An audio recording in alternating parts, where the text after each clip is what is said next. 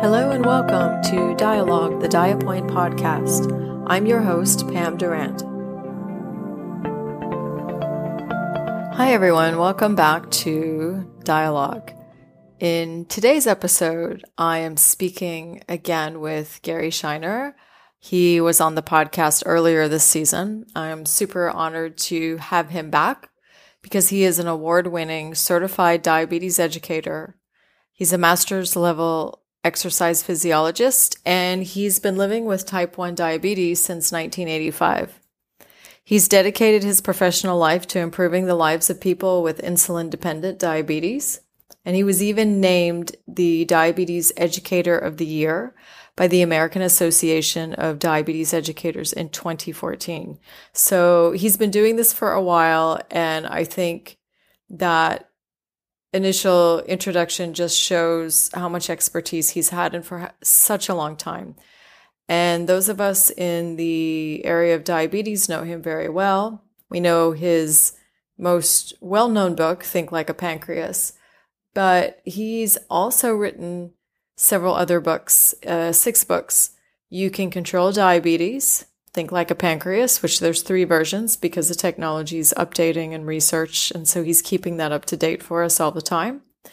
The Ultimate Guide to Accurate Carb Counting, Get Control of Your Blood Sugar, Until There's a Cure, Practical CGM, and Diabetes How to Help, as well as dozens of published articles related to diabetes education for consumer and trade magazines and diabetes websites. He's a regular at local, national, and international conferences on a multitude of topics in diabetes care. He's also certified to train on all models of insulin pumps, continuous glucose monitors, and hybrid loop systems. And he's personally used every one of them that's currently on the market. He tries them all. I'm sure he has his preference, but he and his team also, I see they, they review them as well. Um, so he's got a lot of very deep insight. He's also a devoted husband and father of four. He enjoys exercising, especially basketball, bicycling, running, and weightlifting, and cheering on his local Philadelphia sports teams. And I'm so excited to have him back again. Today, or in this particular episode, we are going to talk about carb counting, beyond the basics. How to manage those post meal glucose spikes and insulin resistance, which frustrates us oh so much if you're dealing with diabetes or if you're caring for a child with diabetes or caring for someone with diabetes, it can be quite challenging.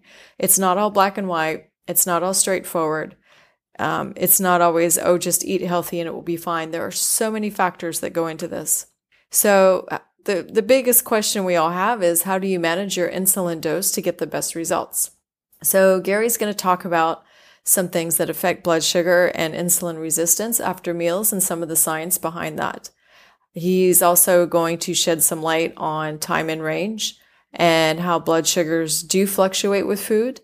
He's going to talk a little bit about the glycemic index, why children need healthy carbohydrates, uh, how we can enjoy carbs. And he's also going to share some of his favorite foods that also he finds a little bit challenging as well and give us some insights to that.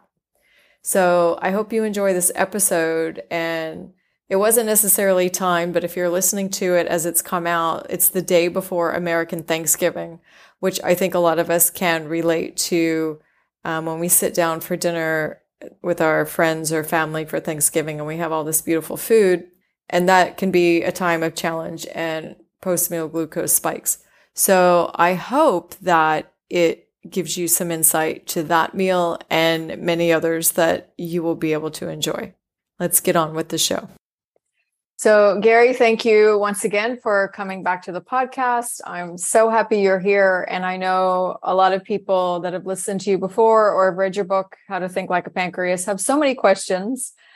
And one of the questions that we're often asked, and then I always say, go get Gary's book. I really do. I'll be like, here's the Amazon link for it to, to help answer a lot of these questions is it's about eating and food and life and but beyond just basic carb counting because and I know like even even now sometimes, you know, we're absolutely certain that we've done it all right and we've counted it right and it should be perfect and then it just all goes crazy. Why does that happen? Is it a cosmic thing or is there really like a science behind it? It's a little cosmic and a little science. Even if we do account for every molecule of food we consume, there's so many variables. There's just a countless number. a friend of mine, a guy named Adam Brown, he's written some books also. He tried to make a list one time of all the factors that affect glucose levels. And I think uh, after years of compiling lists and lists, he just kind of said, all right, that's enough. Uh, but yeah, there's so much stuff. And, and what we feed, what we put in our mouths, uh, also, there's an almost endless list of variables involved because you know you might think well it's just the carbohydrates we have to worry about but that's obviously not the case. If somebody eats a, a carb free meal their blood sugar is still going to go up. The timing of the rise in blood sugar can vary based on on what we eat also. So looking beyond carbs looking at some of the other factors of, of our food and our diets is, is worthwhile we're never going to get it absolutely perfect you know, we're not going to really be a pancreas. We're not going to be that good, but at least we can get pretty close to thinking like a hmm. pancreas. You're not going to change the name of your book, are you? No. get get close to thinking like a pancreas. Yeah, it loses no. its cachet when you throw all those extra. Yeah. Google Google search is probably going to be harder. Think almost like a pancreas. Think almost like a pancreas. One time we were thinking of changing it to think like a beta cell. Oh, pancreas sounds still sounds better. No, pancreas. Think like a pancreas is very mystical, very catchy because we're all out here trying to do it and don't feel like we've always, you know, like I, why you say it's not going to be perfect, but we haven't quite perfected the art of thinking like a pancreas. Mm-hmm. Yeah, it is an art and a science. There's there's a little of both. I think that the more more scientific we can become about it, and the more we understand, the closer we can approach really doing what a pancreas would. And that's okay because we don't have to be perfect with diabetes management. Even people without diabetes, like yourself, still have variations in glucose. It still goes up and down, you know, not as much as it does in someone with diabetes like me, but it still does vary. And what we've learned over the last few decades is that it's all right. Uh, the blood sugars can vary. You can be a little higher than you know, non-diabetic ranges, and still you know, be able to avoid the long-term health problems and live a you know, healthy, productive life, feel good, and perform well day in and day out. So we do have to be you know, realistic about what's achievable and realize it's okay to not have normal glucose all the time. It's okay to run some highs and run some lows. It's it's not going to detract from our quality of life. When you say, I think for qualification purposes, because that can work either way, when you tell people it's okay to be a little higher, or the research is saying that, what does the research say? Like, how much of a little bit higher? Well, I'll, I'll put it in terms most people can relate to, which is the A1C, which is, you know, it's just an average glucose. Uh, a non-diabetic A1C is typically between about four and 5.9. So once you get up into the sixes, you're not in a normal range for your average glucose. But the research shows that once you get that A1C down to about six and a half, there's not much benefit to getting it tighter. Uh, the long-term health complications don't go down much, if at all, when you lower it past six and a half. So having an A1C somewhere in the mid sixes is is good enough for for most people. I mean, there's exceptions like during pregnancy or if you're preparing for surgery, things like that. But otherwise, you know, having an A1C in the mid sixes is perfectly fine. There's no significant benefit to getting it to five and a half or, or even to six. Hmm. We also have to you know, balance it against the hypoglycemia risk that we're up against. And you know, somebody who has an A1C of 6.7 with very little hypoglycemia, I would consider them to be in better control of their diabetes than someone with an A1C of six who's having hypoglycemia on a daily basis. So you got to look at the big picture. Yeah, that's that's what I often tell moms that are freaking out when they see A1Cs. And and I know some that they get really tight. Like I don't know how they're doing it. They're and because maybe because they're using a Dexcom, they can see their child's numbers. My son doesn't use that system, so I can't see his. So I'm kind of living, you know, blindly. So I don't have as tight a control. Now he's a teen who has control. But um, that makes a lot of us feel better because we are warned, you know, by our doctors about the hypos and things like that. And then I was never really sure. The reason I asked that question because I always think when I see people that are much older than my son and then they talk about the diabetes te- technology that they used to use or how they used to even have to you know urine urinate boil it and do all this other chemistry experiment in your kitchen every time to get your blood sugar reading and i see them as adults with little or no complications whatsoever. That gives me so much hope for the future because i imagine they probably didn't have as good at a1cs as we're seeing in in kids and adults now mm-hmm. that have access to the technology. So so i'm glad there's some science to prove my my theory. Yeah. There's um, some luck. Uh, there is science to it but there is also some luck involved yeah. long-term complications aren't determined exclusively by glucose levels there's also you know, lifestyle that, yes. that plays a role there's certain genetic aspects that play a role, hereditary aspects. And then there's, you know, just the, the, God factor, you know, just this pot luck where some people are just seem to be at greater risk for developing these problems than others. But still, more than half of the risk is accountable by you know, glucose control. Mm. The glucose control does not have to be perfect. It can be good enough if it's near normal most of the time. Right. Time and range. Yeah. Okay. That's that's really good to know.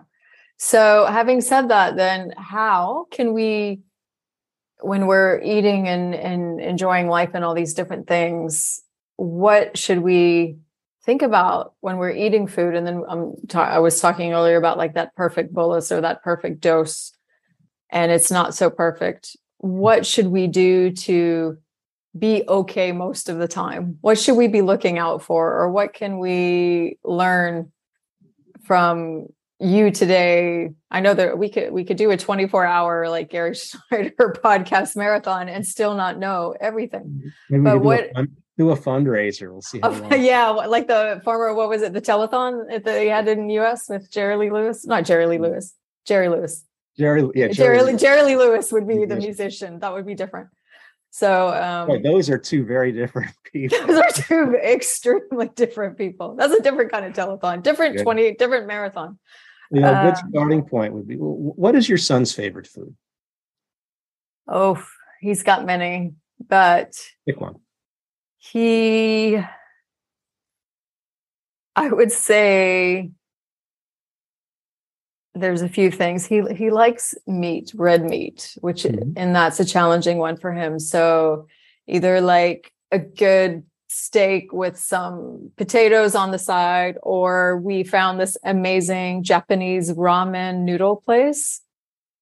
Oh it's so good but there's carbs there's meat on it there's all you know there's fat in it because the broth and the eggs and everything else there's some vegetables in it, but it, okay. It, well, that's a that's a good challenging one we, we can look at. That's a big so if you take one. Ramen noodles that has a lot of steak on it, for example, maybe some vegetables. It's it's likely stir fried, so it's absorbed a lot of oil in the cooking process. So if you're able to count the carbs in a meal like that, you're a genius because that is not an easy thing to count. you know, I, I, I use fist measures as a, an estimate for determining how much of something I'm eating. And then you can sometimes convert that to grams of carb.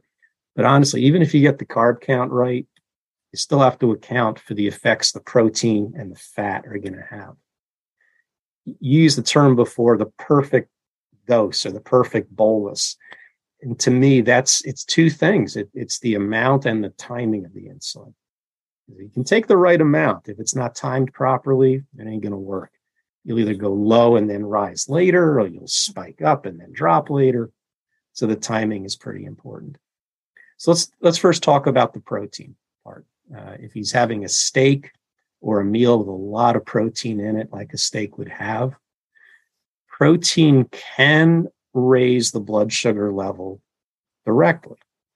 Uh, and it does that particularly when you're having a low carb meal. So if he's having, let's say, just a steak, that steak is going to contribute to a rise in his blood sugar. And the reason is that his body needs glucose. That's the main energy our body burns. If there's no carbohydrate in the meal or very little carb in the meal, his body's going to convert some of that protein into glucose. That's that's one of the jobs of the liver is to produce glucose when there's no carbs being digested. So some of the protein, upwards of half the protein can turn into glucose over the next several hours. Again, that's reserved for situations where there's little to no carbohydrate being consumed. Most people who have a decent amount of carb in their diets and eat carbs throughout the day, the protein is going to have little to no effect. So we don't really have to be concerned about it. But for those who are having uh, very little carb in their meals, people on ketogenic diets, people on just low carb, taking low carb approaches, then the protein needs to be accounted for. It can complicate things a little bit because then you have to start counting protein grams. And you know, we often teach people to just count the protein grams and assume half of that's going to convert to glucose. Is it going to convert as fast as carbs would? Probably not. It's going to take a hmm. little longer. So the dose of insulin can be given a little later than usual, or it can be split into two parts or if somebody's using a pump, they can extend their bolus for a few hours to cover that. We see this with people who have eggs. They just have some eggs, the sugar is going to go up over the next few hours, even though there was no carbohydrate with it.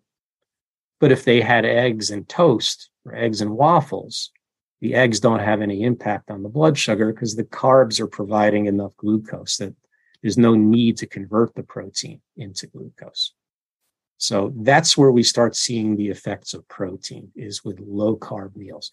If he has a steak and a potato, the potato is going to supply more than enough carbs that the steak shouldn't have much impact.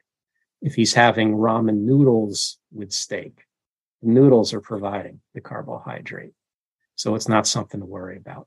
But if it's a mostly protein meal, then yeah, the protein needs to be accounted for.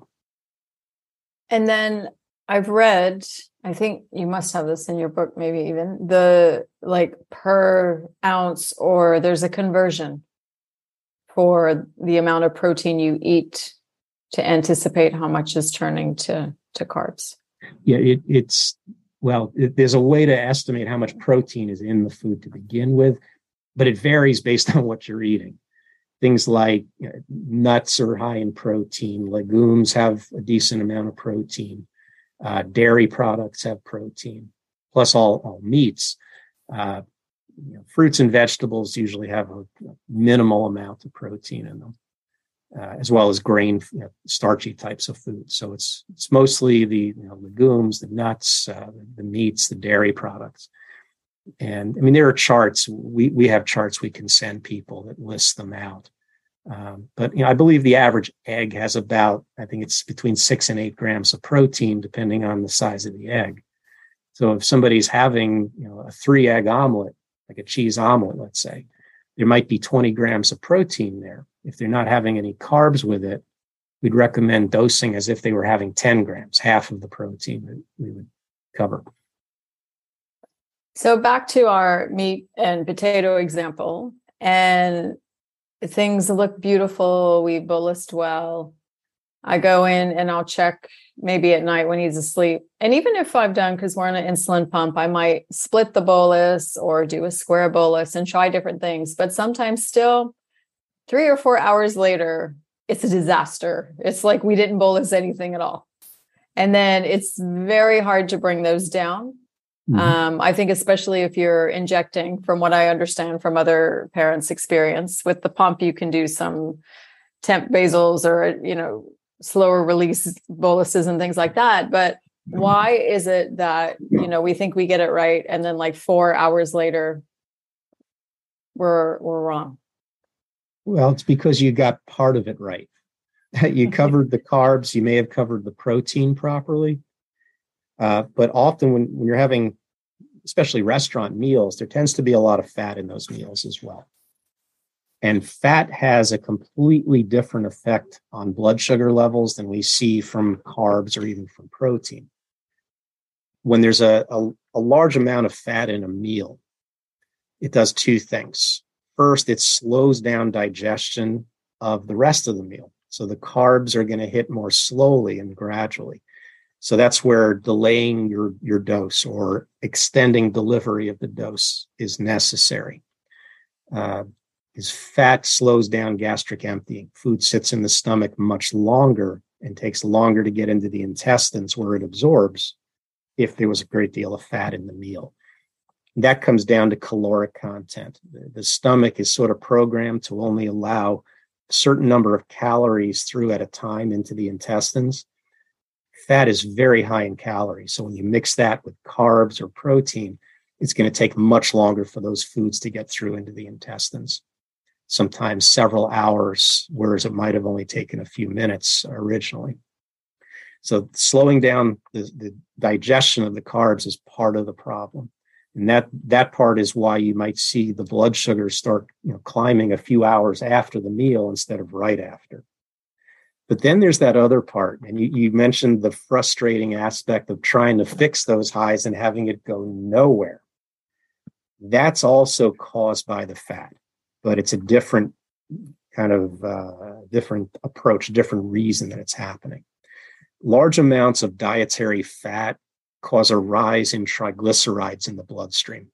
And when triglycerides go up, the body and the liver in particular becomes insulin resistant.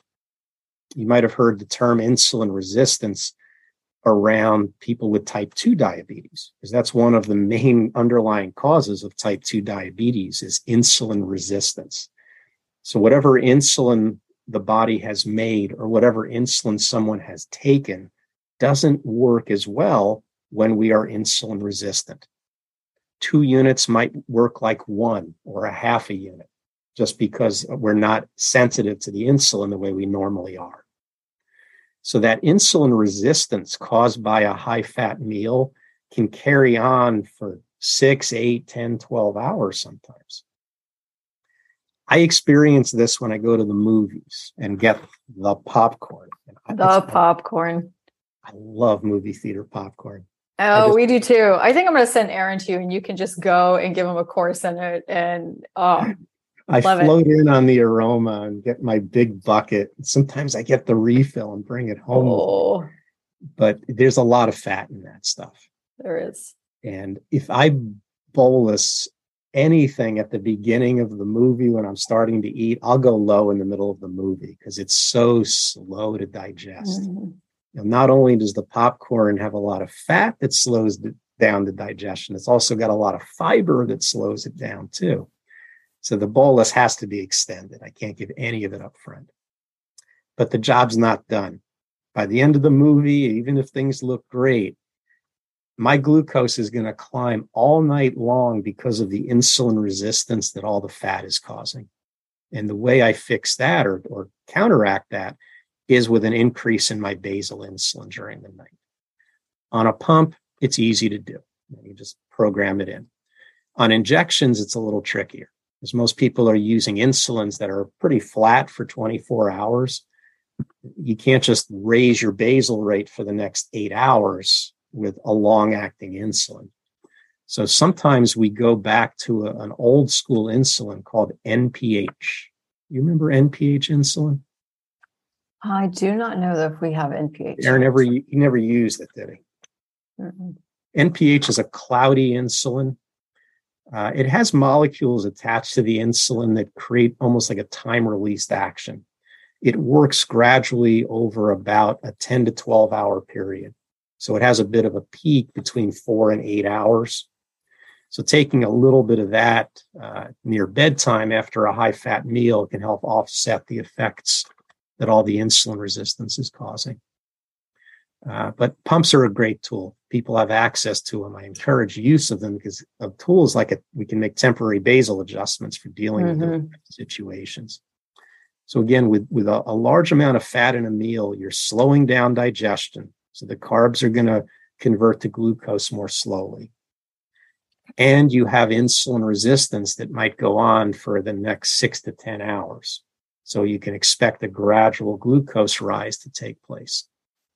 Now, if you're having that high fat meal early in the day, potentially you could offset it with extra exercise later on, or you can offset it with small doses of rapid acting insulin later. But most of the time, we're having those high fat meals in the evening, and it kind of it makes it really challenging to manage glucose overnight. So that's again where pump therapy can be so useful. Yeah, the, the new systems, the automated systems that you know, the hybrid closed loops that mm-hmm. adjust basal automatically can help a little bit with those. Uh, some of them are robust enough that they will increase the insulin sufficiently to keep things fairly close to normal overnight. But sometimes, if it's if there's enough fat in the meal, even the, the pump's own adjustments aren't enough. The glucose will still rise a bit. Oh wow! Yeah, I didn't know that. Those have only recently come into the market here, so there's a few people that have them, um, but it's it's still very very new. So so yeah, I didn't. I thought I was actually going to ask you that question about how they would hold up against movie popcorn. um, I can tell you from experience, not so well. I still have to do a lot of the decision making, okay, making of adjustments. You know, some of the systems, some of these automated systems, allow the user to make adjustments or tell it to be more aggressive or less aggressive for a while, mm-hmm. while others don't. Mm. So it really depends on the system somebody's using. I mean, I love a system that gives me flexibility to customize things. Other people, they don't want to think about it. They just want it to do its thing, do it. not be as engaged. So that's the trade off. Yeah. And something you mentioned earlier, and because we're talking about protein and fat and all of this, keto. Is it good for people with diabetes to have a keto diet that's full of meat and, and fat? You know, the, the one advantage, and it's a proven advantage of a very low carb diet, is the blood sugars do tend to be more stable. We see fewer peaks and valleys in the glucose when people are following low carb or ketogenic diets. That's the only advantage. There are a number of disadvantages, though. Uh, from a nutritional standpoint, it's not the best. You know, carbohydrates a quick source of energy, and people who don't eat carbs tend to have lower energy levels uh, than people who are having carbs on a regular basis. From a palatability standpoint, it's just not as pleasant either. Carbs are delicious, you know, and people like them. There's certain joys of life we're depriving people of if you tell them you know you can't eat carbs and there's also the, the complicating factor of not knowing exactly when your blood sugar is going up. Now, if you're only eating protein and fat, you're going to get some rise in your blood sugar. You don't know exactly when. With carbs, it's more predictable. Uh, so you still have to dose for those foods, even if you're not eating carbs, for the reasons I mentioned earlier. Uh, but the timing is is a little bit trickier. And you know there are some issues in, in children. I, I never recommend you know, very low carb diets. It's it's essential not only for physical development physical well-being proper nutrient absorption. There's also psycho psychological benefits of, of maintaining a near normal type of a diet like other people do so I, I think there's a lot of value in having carbs in one's diet not unlimited. I don't think you don't want to go crazy with the carbs. You know, I teach people who are really concerned about it that you, know, you can have carbs and have pretty stable glucose if you choose the right kinds of carbs. You know, there's this term you probably heard, glycemic index. You know, that that's it's a way of, of uh, kind of summarizing how quickly a food is going to raise the blood sugar. High glycemic index foods cause the blood sugar to spike pretty quickly those are challenging. They're not impossible to manage, but they're challenging. Insulin has to be given well in advance. uh, and you're still going to get somewhat of a rise and then a drop. So high glycemic index foods include like cereals, breads, uh, potatoes, especially white potatoes, rice, white rice, juices, most sweet candies. Those are the kind of foods that'll send the sugars up fast. But we also have a lot of carbs that are slower to digest. Those are the low glycemic index types of carbs.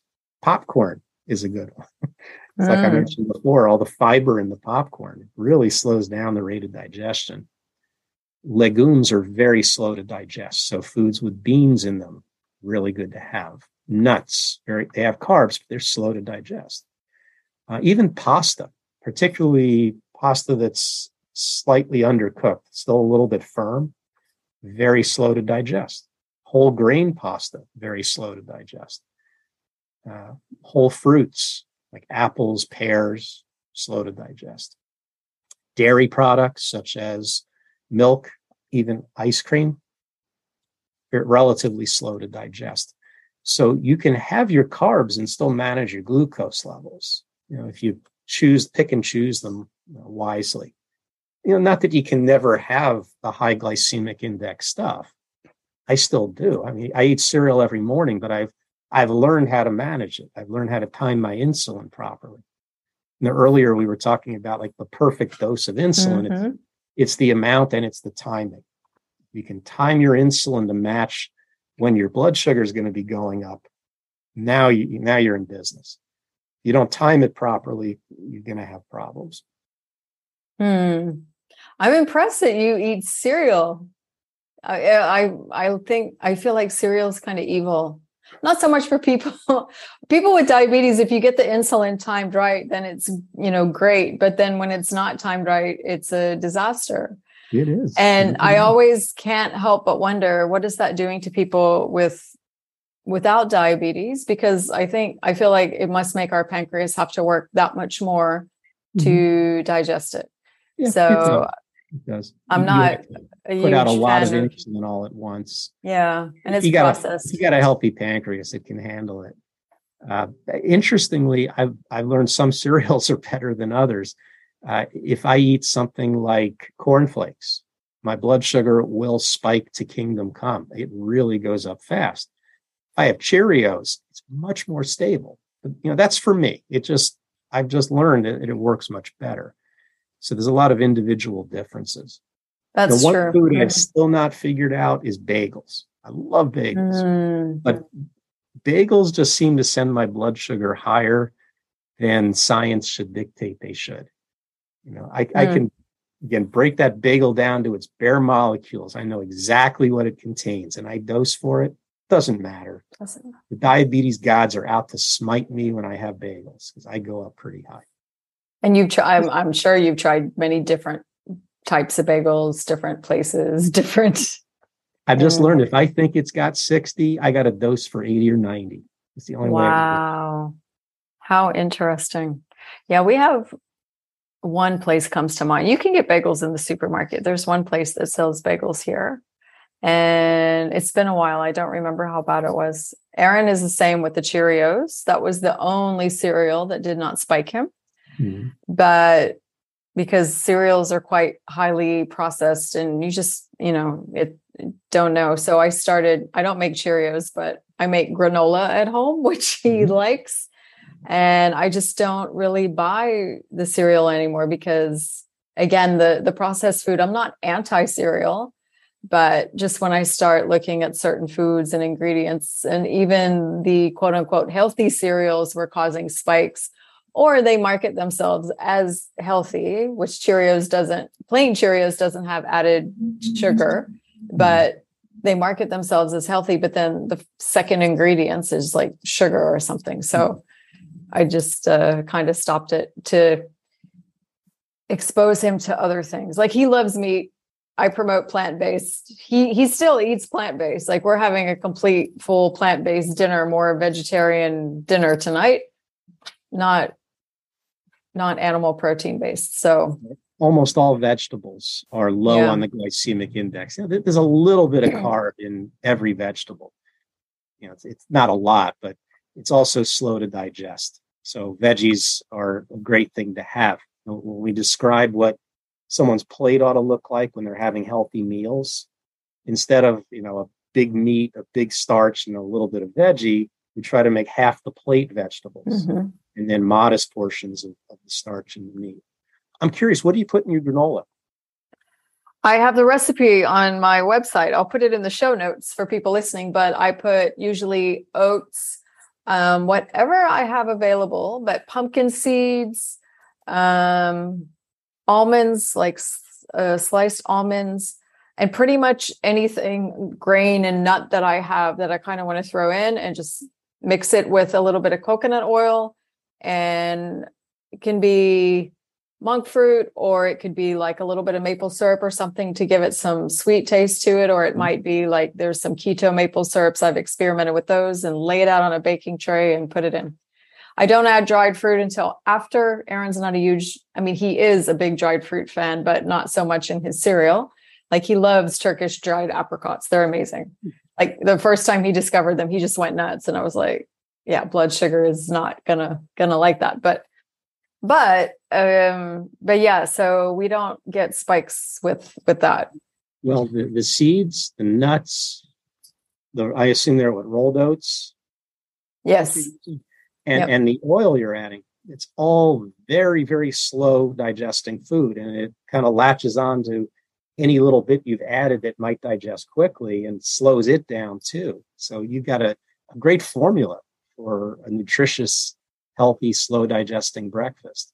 And it's far from carb free. So that's, you know, people who are oh, no, no, it's not carbs. Yeah. You know, can have carbs and manage their glucose beautifully. And it's okay once in a while, indulge, you know, have something that'll spike your blood sugar once in a while. It's okay. You know, that's not going to cause any long term damage if it's just now and then. Yeah. And I, I feel like also uh, kids that are growing up with diabetes, or even if adults, they've just been diagnosed, like they shouldn't fear food. They have to try. Mm-hmm. Just like trying anything, whether it's like I'm thinking of Aaron started has geometry this year. It's learning geometry for the first time. You're not going to get all the formulas and everything correct. You're going to fail. So that's how we learn and then we fix it and correct it and do better next time. Yeah, I, I often describe diabetes self management as trial and adjustment. That's that's all it really is. You try something, you see how it works, and you fine tune the next time. And then even if you think you've got it figured out, you know the exact plan and formula, like you said earlier, it ain't going to work every time.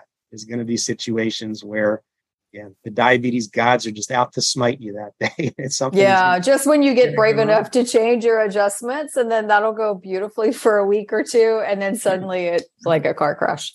Yeah. So you know physical activity can affect things even the activity you might have done 12 hours ago can still be having an effect hormone levels are affecting things yeah i feel like we're having different hormones in the body that affect glucose control so it, it is it's too much to to try to manage all at once that's why we have this you know 70 to 180 range or uh, a four to 10 millimole range that a lot of people work with.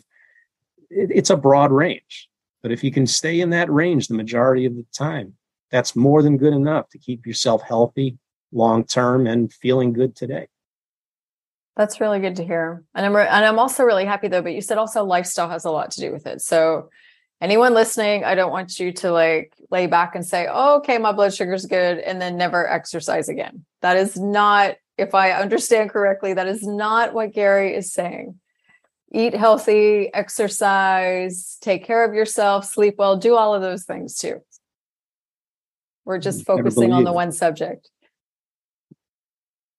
Excellent. So, okay, before we go, question for you. What's your favorite movie? Uh, Casablanca. Oh, okay. Good. Good one. Yeah, not good, diabetes. Good one liners from that. I like the old black and whites, Humphrey Bogart movies. Oh, nice. Cary Grant. Cary, it was another another movie, a Cary Grant movie called Arsenic and Old Lace that I really like. Ah. Have you seen the? You probably have seen it, but have you seen the Human Trial yet? Not yet, but uh, it's on my watch list. I, I do want to see it. Did, have you seen it yet? Not yet. We are um, maybe by the time this episode, or probably before this episode airs, um, we're working to we're partnering with someone to have it here. We'll we're going to do a screening hopefully in the month of November, so we'll, we'll have some more. But I haven't watched it yet, and it looks really intense and emotional. And I kind of wish I would have watched it before you know going to watch it again, but um, but yeah, I'm super curious and excited to see it because it. As a mom, you'll want to have lots of tissues handy. I I think so, right? That's the thing. If, as a mom, and I'm going there and you know working with the cinema and um, one of the foundations here, and then all these other moms are going to be there. So I think just I'll give everyone a complimentary box of tissues before we we come into the theater because who who wouldn't love a cure? I just got a shipment. I'm I'm I'm trying something for the first time. I ordered insulin from Canada. Oh, you can do that in the US? Yeah.